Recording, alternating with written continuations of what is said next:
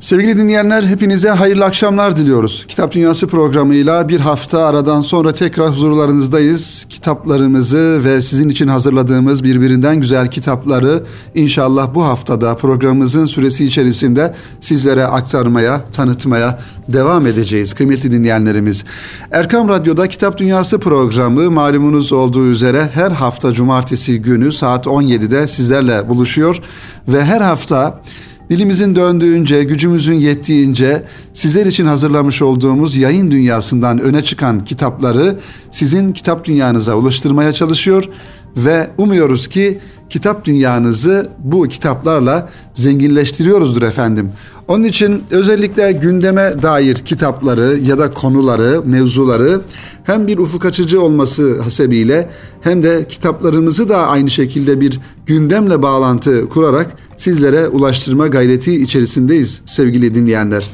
Kıymetli dinleyenlerimiz Mart ayının sonlarına geldiğimiz bu günlerde malumunuz olduğu üzere ülkemizde Mart ayı önemli bir e, ay e, ki özellikle Çanakkale e, Savaşı'nın, Çanakkale mücadelesinin yıl dönümü olması hasebiyle Türkiye'mizde farklı etkinliklerle Çanakkale Kurtuluş Savaşı e, anılıyor ve Çanakkale şehitleriyle alakalı da farklı programlar yapılıyor.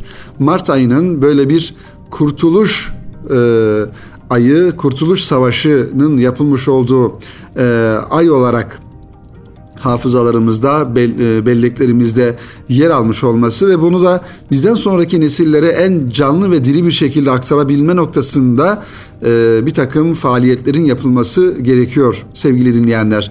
Onun için biz de bu programımızın ilk dakikalarında Çanakkale ile alakalı yazılmış hikayelerden oluşan bir kitabı sizin dikkatinize sunmak istiyoruz. 208 sayfadan oluşan ve Turgay Anar'ın hazırlamış olduğu Ketebe yayınlarından çıkan Kalp Kalesi ismini taşıyor bu kitap ve alt başlığı Çanakkale Savaşı hikayeleri. Evet, bugün kıymetli dinleyenlerimiz Çanakkale ve özellikle Çanakkale Savaşı çerçevesinde aslında ülkemizin bir o yıllarda beka savaşı verdiğini ve geleceğini, neslini, dinini ve vatanını kurtarma noktasında binlerce insanın gözünü kırpmadan şehadet şerbeti içtiğini biliyoruz ve tarihi kaynaklardan okuyoruz. Onun için biz o Çanakkale'de İngilizlere, Avrupalılara, Fransızlara, İtalyanlara karşı savaşan o neslin torunları olarak aynı şekilde ruhumuzun ve şuurumuzun diri olması noktasında bir gayret içerisinde olmamız gerekiyor. Hiç olmazsa bunları yaparken ve bu duygularla olurken orada yaşanan kahramanlıkları ve orada yaşanan o mücadeleyi de hem kendimize hem de yeni nesilleri nesillerimize aktarmak gibi bir vazifemizin de olduğunun bilincinde olmamız gerekiyor. İşte Turgay Anar Çanakkale Savaşı hikayeleri ismini taşıyan Kalp Kalesi başlığıyla sunduğu bu güzel kitabı sanırız bu duygularla, bu motivasyonla hazırlamıştır. Türk hikayecisinin Çanakkale cephesinde yaşananlara dair tuttuğu kayıtlar Kalp Kalesi adıyla tekrar derlendi. Sevgili dinleyenler o yıllarda ki geçtiğimiz haftalarda yine Kitap Dünyası programında başka bir kitaptan sizlere bahsetmiştik. Çanakkale Savaşı döneminde ülkenin yaşayan edebiyatçıları bizatihi oraya gidip bizzat savaşa ve savaşın o yüzüne şahit olup o tanık oldukları hadiseleri e, kitaplaştırarak yayınladıklarını da biliyoruz o yıllarda. Çanakkale edebiyatı bu anlamda farklı kitaplarla, farklı hikayelerle ya da romanlarla okuyucuyla buluşmuş. Savaşın edebiyatı bir manada yapılmış.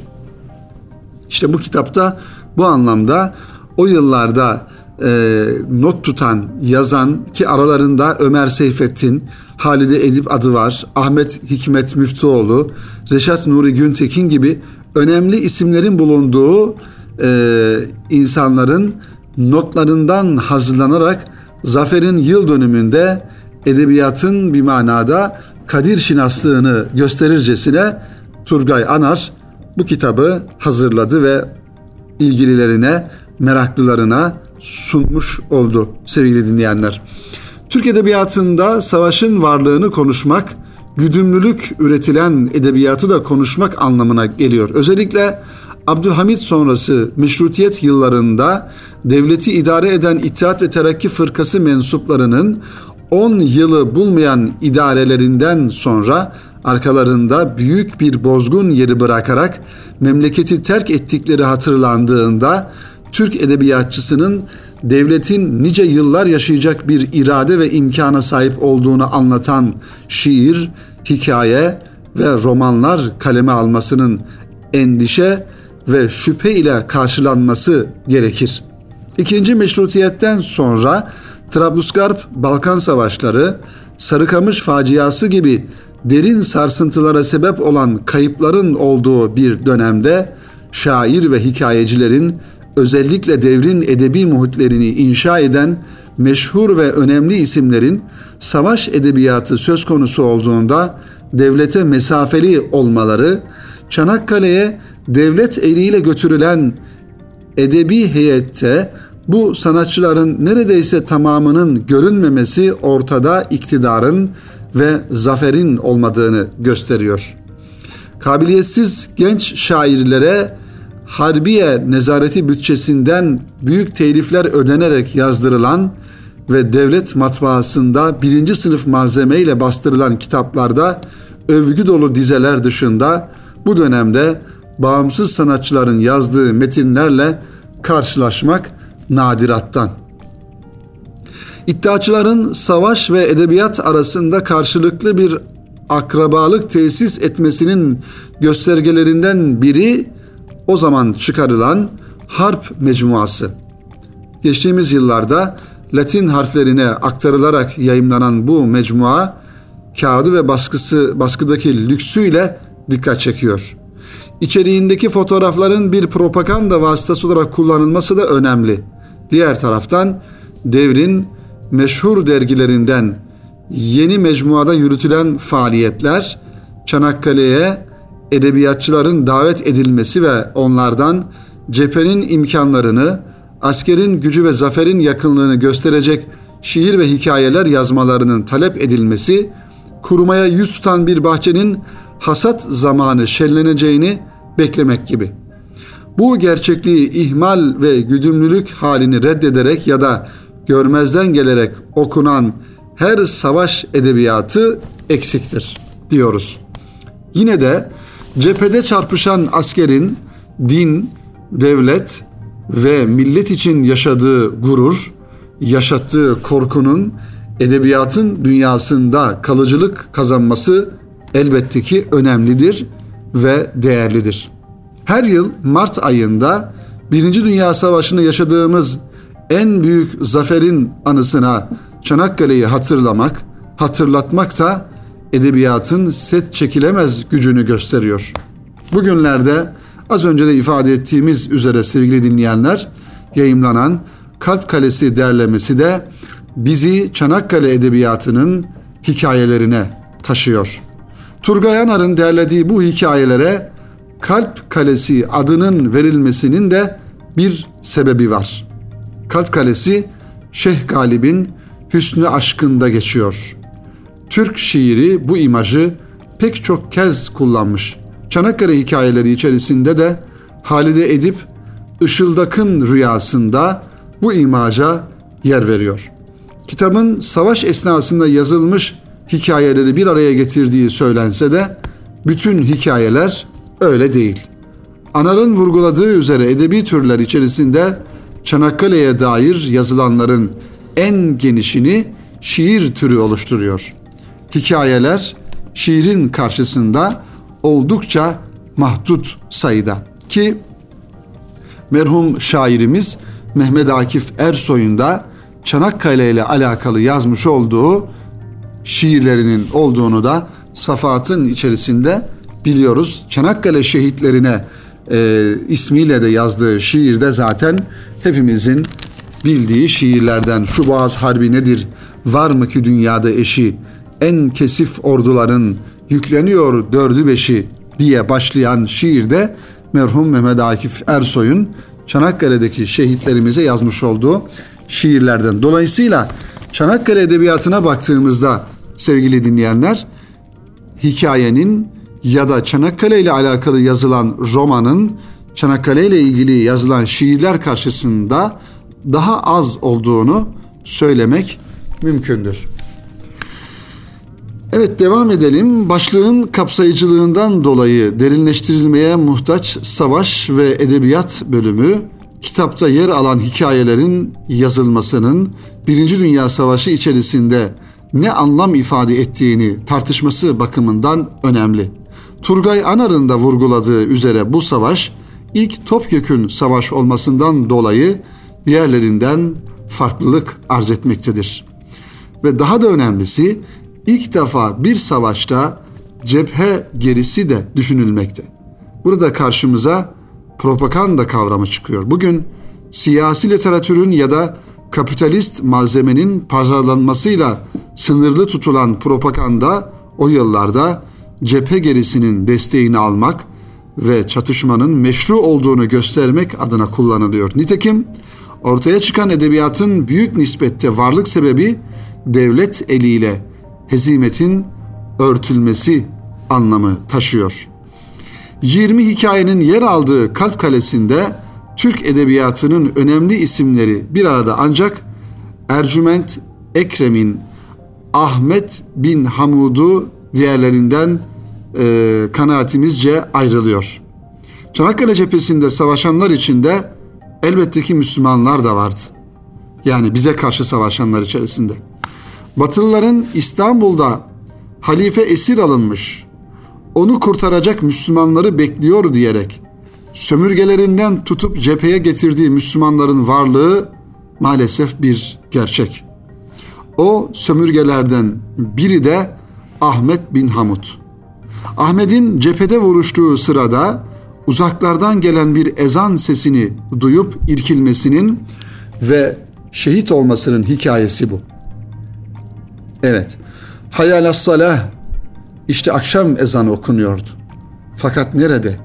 İyice dinledi. Bütün dikkatiyle bu ses öte taraftan gündüzün harp ettiği düşmanların ordugahından geliyordu. Tamamıyla dinledikten sonra bir müddet düşündü. Anlar gibi oldu. Bilmeyerek işlediği bir günah için istiğfar zımnında namazını kıldı. Fransız zabitinin şen'i yalanını anladı. Ahmet bugün bütün gün din kardeşleriyle cenk etmiş halifenin askerine kurşun atmıştı. Evet işte Çanakkale Savaşı'nın sevgili dinleyenler böyle bir yönü de var.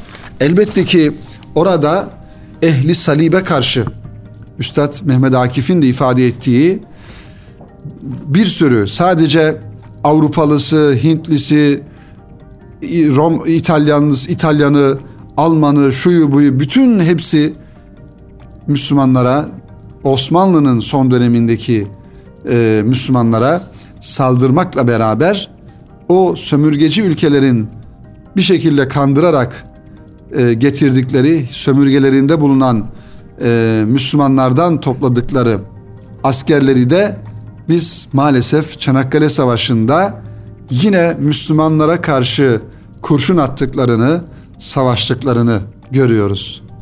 İşte geçtiğimiz günlerde Yeni Zelanda'da yaşanan o menfur hadiseyi de hatırlayalım. Oradan da Türkiye'ye her yıl gelen anzaklar var. O anzaklar da aynı şekilde gelip Çanakkale'de Osmanlı askeriyle savaştılar. Tabii ki hezimete uğradılar. Ama bir manada insanlık e, namına her yıl Anzaklar gelip Çanakkale'de kendi ölen dedelerinin anısına orada kutlamalar yapıyorlar. İşte onlar ta Avustralya'dan geliyorlar. Yeni Zelanda e, devletinin olduğu yerden. Bu vesileyle Yeni Zelanda'daki Müslüman katliamından da çıkaracağımız sevgili dinleyenler e, ders bu Batı Haçlı'nın Haçlı düşüncesinin, Avrupa'sının, Amerika'sının ve bir sürü e, diğer e, e, insanların bilinçaltının aslında nelerle dolu olduğunu bir manada Yeni Zelanda'da şehadet şerbetini içen Müslüman kardeşlerimizin öldürülmesiyle bir kere daha görmüş olduk. Onun için ülkemize gelen turistik faaliyetler anlamında gelen ya da efendim Ayasofya camisini ziyaret eden onlarca, yüzlerce, binlerce insanın, turistin, Avrupa'dan gelen insanın aslında hangi maksatla, hangi düşüncelerle, hangi niyetlerle geldiğini de çok kolay anlayabiliriz. Bunları bir manada unutmamak gerekiyor.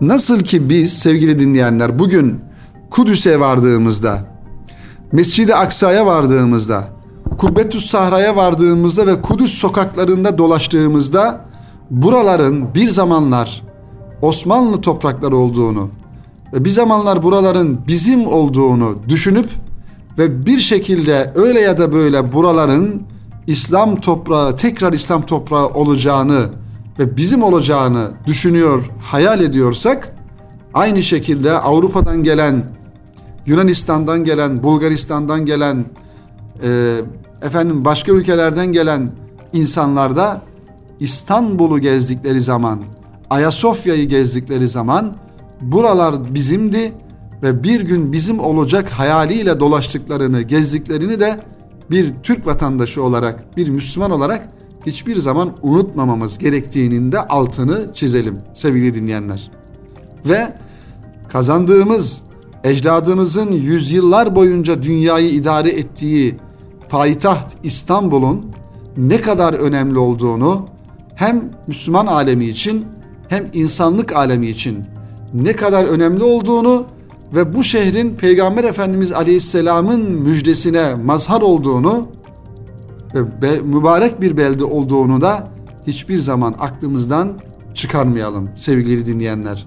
Bunu, bu düşünceyi, bu mefkureyi çocuklarımıza, nesillerimize aktaralım, işleyelim, zihinlerine kazıyalım. Buralar İslam topraklarıdır ve ebedi olarak da kıyamete dek İslam toprağı olarak kalacak inşallah. Onun için Avrupalısının, Batılısının zihinlerinden geçen, hayallerinden geçen, aklından geçen ne olursa olsun buralar ecdadımızın bize yadigarı, hediyesi olarak, emanet olarak devraldığımız mübarek mekanlardır. Evet efendim bu duygularla tekrar edelim. Kalp Kalesi Çanakkale Savaşı hikayeleri Turgay Anar'ın hazırlamış olduğu bu kitap Ketebe yayınlarından çıktı. İnşallah Çanakkale'yi, tarihimizi, geçmişimizi, vatanımızın geçmişini ve hangi badirelerden atlayarak, geçerek buralara kadar geldiğimizi de unutmayalım sevgili dinleyenler. Şimdi kısa bir ara verelim ve aranın ardından kaldığımız yerden devam edelim inşallah. Sevgili dinleyenler tekrar birlikteyiz. Kitap Dünyası programının ikinci bölümünde kaldığımız yerden devam ediyoruz. Radyolarını yeni açan siz kıymetli dinleyenlerimizi de tekrar muhabbetlerimizle ve en kalbi duygularımızla selamlıyoruz efendim. Birinci bölümde Çanakkale ile alakalı Çanakkale Hikayeleri Kalp Kalesi isimli bir kitabı Turgay Anar imzasını taşıyan ve Ketebe yayınlarından çıkan bir kitabı sizlere aktardık sevgili dinleyenler. Programımızın bu kalan süresi içerisinde iki tane kitabı inşallah sizlere aktarmaya çalışacağım. Birincisi geçtiğimiz günlerde sevgili dinleyenler aslında çok önemli bir çalışma Erkam yayınlarından çıkan bir kitaptan kısaca bahsetmek istiyorum. Her ne kadar kitabın dili Farsça olsa da e, ehline ve özellikle akademisyenlere e, dönük önemli bir kitap. Hatta şöyle söyleyebilirim ki e, belki de dünya dünya kütüphanelerinde hazırlanmış Farsça e, mektubat anlamında e, ilk ve tek kitap İmam-ı Rabbani Hazretleri'nin malumunuz olduğu üzere bir tasavvuf klasiği olan Mektubat-ı İmam-ı Rabbani isimli e, bir kitabı var. Bunun Türkiye'mizde farklı yayın evlerinde değişik e, şekillerde e, yayınlanmış hallerini biliyoruz İmam-ı Rabbani'nin mektubatını. Özellikle tasavvuf kitabı okumaları yapan insanların yakından bildiği ve tasavvuf geleneğinde mürşidin müritlerine, sevenlerine, ihvanına yazmış olduğu mektuplardan müteşekkil e, oluşturulan kitaplara verilen isimdir mektubat.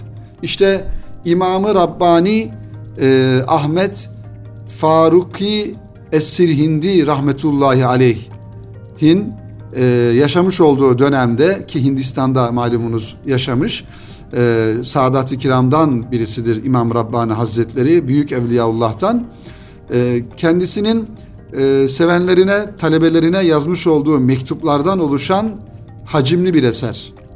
Bu kitabın Türkçe daha doğrusu tercüme edilmiş kısıtlı ve muhtasar e, şekilde hazırlanan e, kitapları günümüzde de farklı yayın evlerinde farklı şekillerde çıkıyor. Ancak bahsetmiş olduğumuz kitap sevgili dinleyenler Pakistanlı bir akademisyen olan Profesör Doktor Arif Nevşahi'nin uzun bir çalışması sonucu ortaya sonucunda ortaya çıkardığı, yazdığı ve şerh ettiği e, bir kitabı Erkam Yayınları e, bir kültür çalışması, bir kültür hizmeti olması e, hasebiyle, düşüncesiyle yayın dünyasına kazandırdı.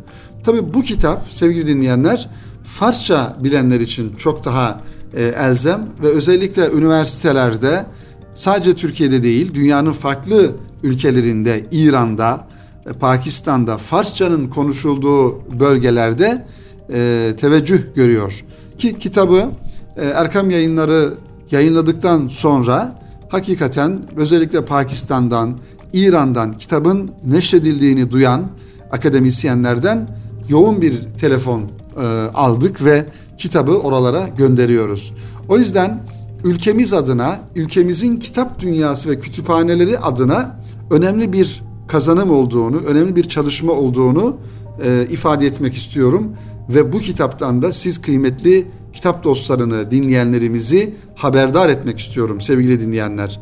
Kaldı ki geçtiğimiz e, yıllarda Altınoluk dergisinin bir hediye kitabı olarak yine İmam Rabbani Hazretleri'nin mektubatından seçmeler 63 tane mektubu e, seçildi ve bir kitap oluşturuldu. Kitabın adı da Mektubat-ı Rabbani'de Şeriat ve Tasavvuf. Tasavvufun e, şeriattan ayrılmayan bir e, e, disiplin olduğunun da altı çiziliyor bu kitapta ya da şeriatsız tasavvufun hiçbir anlamı olmadığını, sünnetin ve Kur'an'ın çizgisindeki bir tasavvufun insanın manevi dünyasını ihya eden, imar eden ve inşa eden bir yön olduğu bu kitabın satır aralarında, sayfalarında karşımıza çıkıyor. İmam Rabbani Hazretleri sevgili dinleyenler az önce de ifade ettiğimiz üzere Sadat-ı Kiram'dan büyük Evliyaullah'tan bir zat. Kendisi talebe yetiştirmiş, yaşamış olduğu dönemde önemli izler bırakmış ve müceddidi elfisani yeni bin e, ikinci bin yılın müceddidi ünvanını almış büyük bir Allah dostu. Onun için mektubatın belki Farsçasını dil olarak anlayamazsak da mutlaka İmam Rabbani Hazretleri'nin mektubatının Türkçe olanının yayınlanmış olanının mutlaka kütüphanemizde e, bulundurulması elzemdir diye düşünüyorum ve programımızın ikinci bölümünün ilk kitapları olarak İmam Rabbani Hazretleri'nin mektubatının Farsçasını beş cilt halinde yayınlandı sevgili dinleyenler bu ve Erkam yayınları gerçekten kendisine yakışır bir şekilde deri cilde lüks bir baskı ile e, bu kitabı yayınlamış oldu kıymetli dinleyenlerimiz. Evet efendim şimdi diğer kitaba geçelim. Diğer kitabımız nedir? Bu da Sufi kitaptan çıkmış bir çeviri kitabı. Cemal Aydın imzasını taşıyor. Çeviriyi yapan Cemal Aydın ve kitabımızın yazarı İbni Hazm. Erdemli insanın yol haritası ismini taşıyor. Evet. İbni Hazm'ın geçtiğimiz programlarda bir kitabını size tanıtmıştık. Güvercin Gerdanlığı. İlahi aşkı anlattığı, beşeri aşktan ilahi aşka e, nasıl geçildiğini ve gerçek aşkın da manevi duygularla Cenab-ı Hakk'a, Rabbimizin tecellilerine, onun yarat, yaratı, yaratmış olduğu her varlığın yüceliğine ve onun tecellisini görmeye dönük duygular olduğunu İbn Hazm'ın Güvercin Gerdanlığı kitabında okumuştuk. İşte bu kitapta aynı şekilde Erdemli İnsanın Yol Haritası ismini taşıyor İbni Hazm imzasıyla sevgili dinleyenler. Erdemli insanın yol haritası günümüzden bin yıl önce yaşamış Endülüslü alim İbn Hazm'a ait. İnsanlık halleri üzerine hacim olarak küçük olsa da önemli bir eser. Kitabın mütercimi Cemal Aydın'ın kitabın girişinde yaptığı açıklamadan anladığımıza göre eserde erdemli insana kılavuzluk edebilecek tespit ve nasihat içeren her söz İbn Hazm'ın hayat yolculuğunda yaşadığı iyi ve kötü tecrübelerin sonucu ortaya çıkmış neticelerin ürünü. Yine anlıyoruz ki asırlar da geçse insanlık halleri hep aynı. Zaman, yaşanan coğrafyaları aşındırıyor, insanın hedefleri şekil değiştiriyor olsa da kaygılar, hırslar, özlemler, velhasıl insanı yoldan çıkaran ya da yola getiren duygular hep aynı kalmaya devam ediyor. İşte İbn Hazm 11. yüzyılda çiziyor. Türlü tuzaklarla dolu, erdemli olmak uğrunda yürünecek yolun haritasını. Hemen burada kitabın daha başlarındayken İbn Hazm'ın işaret ettiği kaygı duygusunun altını çizmek gerek. Zira İbn Hazm'ın önemli bir tespiti olan yaratılışından bu yana insanın en temel ortak duygusu ve insanlık hallerinin en iptidaisi kabul ettiği kaygı. Kaygı üzerine yazarın tespitleri de hayli dikkat çekiyor. 17. sayfada şu, şu cümleye yer veriyor sevgili dinleyenler. Bil ki istenen ve aranan tek bir şey vardır. O da kaygıdan kurtulmak. Bunun da tek bir yolu vardır. O da Allah rızası için hizmet etmek, çalışmak. Erdemli insan mükemmel insan değildir. İbn Hazm'ın bu kitabında hatırlattığı üzere peygamberler dışında her insan hata yapabilir, nefsinin tuzağına düşebilir. İşte bu kitap erdemli olma yolunda önümüze çıkan türlü tuzakları göstererek bizi uyarıcı bir misyonda e, misyonla uyarmış oluyor. Sadece uyarıcı değil, bu tuzaklarla nasıl baş edeceğimiz üzerine de yol gösterici bir kitap. Erdemli insanın yol haritası.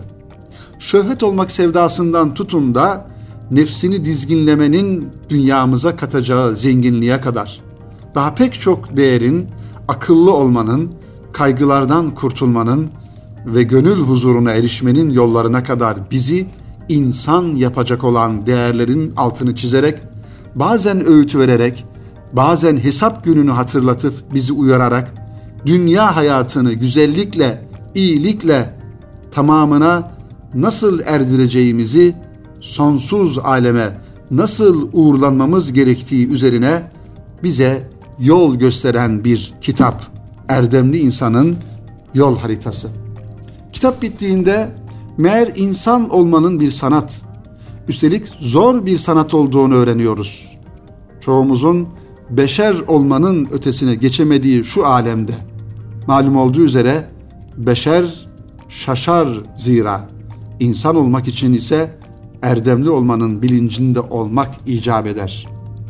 Velhasıl kıymeti dinleyenlerimiz, dünyada ulaşılacak en önemli şeyin erdem olduğunu anlıyorsunuz kitabı bitirdiğiniz zaman. Zira bu alemde kazandığımız hiçbir şeyi malı, mülkü, şöhreti, itibarı, makam koltuğunu, saltanatı öbür aleme götüremiyoruz. Sadece sınırlı dünya zamanı için önem taşıyan bu şeylerden ötürü edineceğimiz kibir, hırs, kurnazlık da ne boş şeylermiş meğer diyorsunuz kitabı okuduğunuzda. Pusulası şaşana bir pusula, şirazesi kayana bir terazi olan bu kitap ile erdemin vicdanımıza, aklımıza iyi gelecek dost sesini işitiyor, dost elini yüreğimizde hissediyoruz. Bu kitabı okuduğumuz zaman sevgili dinleyenler. Evet kıymetli dinleyenlerimiz İbn Hazm'ın bu güzel üslubu ile ve kaygı insan için en önemli noktadır ve insanın kaygıdan kurtulmasının tek bir çözümü yolu vardır. O da hayatı boyunca ilahi rıza için hayatını sürdürmek, Allah rızası için yaşamak ve hayatını sürdürmek diyor. İşte bu anlamda zamanımızda erdem tırnak içerisinde erdemin kaybolduğu insan insanlık aleminde insanların ahlaki zafiyetlerinin yanında insanlık zafiyetlerinin de ayyuka çıktığı erdem dediğimiz o güzel hususiyetin özelliğin de kaybolduğu bir zamanda herhalde en başta okunması gereken kitaplardan bir tanesi erdemli insanın e, yol haritası ve bize bir pusula olması noktasında önemli bir kitap diyoruz sevgili dinleyenler. Sufi kitaptan çıkmış Cemal Aydın imzasını taşıyan İbni Hazm'ın kaleme aldığı erdemli insanın yol haritası bizi bekliyor sevgili dinleyenler. Bu duygu ve düşüncelerle sevgili dostlar Kitap Dünyası programının da bu haftalık sonuna gelmiş bulunuyoruz. Önümüzdeki hafta yeni kitaplarla ve yeni konularla sizlerle buluşmayı ümit ediyoruz. Rabbimizden diliyoruz. İnşallah haftaya aynı gün ve aynı saatte tekrar Erkam Radyo mikrofonları aracılığıyla sizlerin gönlüne misafir olmak istiyoruz. Önümüzdeki hafta buluşmak ümidiyle hoşçakalın efendim.